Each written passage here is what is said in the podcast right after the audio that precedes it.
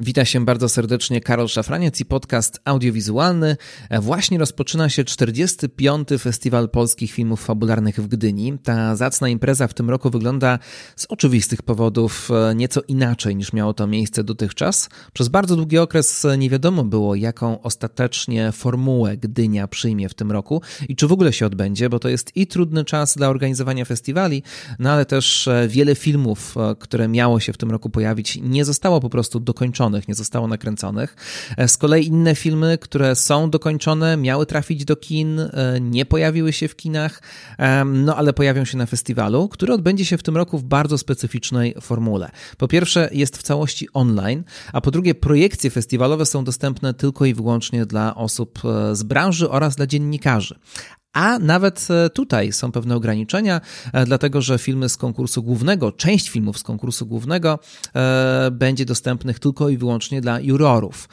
Na przykład bardzo oczekiwany film Magnezja. Może więc dojść do takiej sytuacji, że nagrody na festiwalu otrzymają filmy, których nikt poza jurorami nie będzie mógł zobaczyć i dziennikarze nie będą mogli stwierdzić, czy ich zdaniem taki werdykt jest zasadny. Bardzo więc są specyficzne w tym roku reguły. Niemniej jednak audiowizualne wizualny jest na festiwalu obecny i będę nagrywał dwa odcinki e, relacjonujące to, co na festiwalu się dzieje.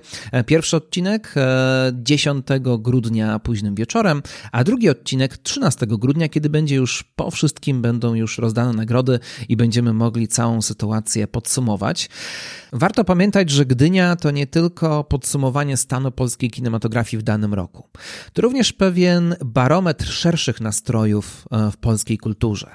Różnego rodzaju rodzaju napięcia polityczno-społeczne, ważne kwestie, które były poruszane w świecie kultury, mają jakieś swoje odbicie pośród wydarzeń festiwalowych i to nie tylko podczas projekcji, nie tylko dotyczy to jakości wyświetlanych filmów. Czasami dzieje się to gdzieś obok, dzieje się to gdzieś w kuluarach, a czasami dotyczy tylko samej branży, a czasami e, wykracza daleko poza nią.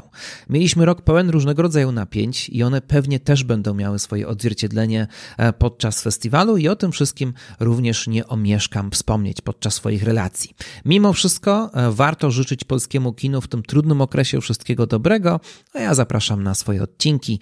Do usłyszenia. Audio. Wizualny.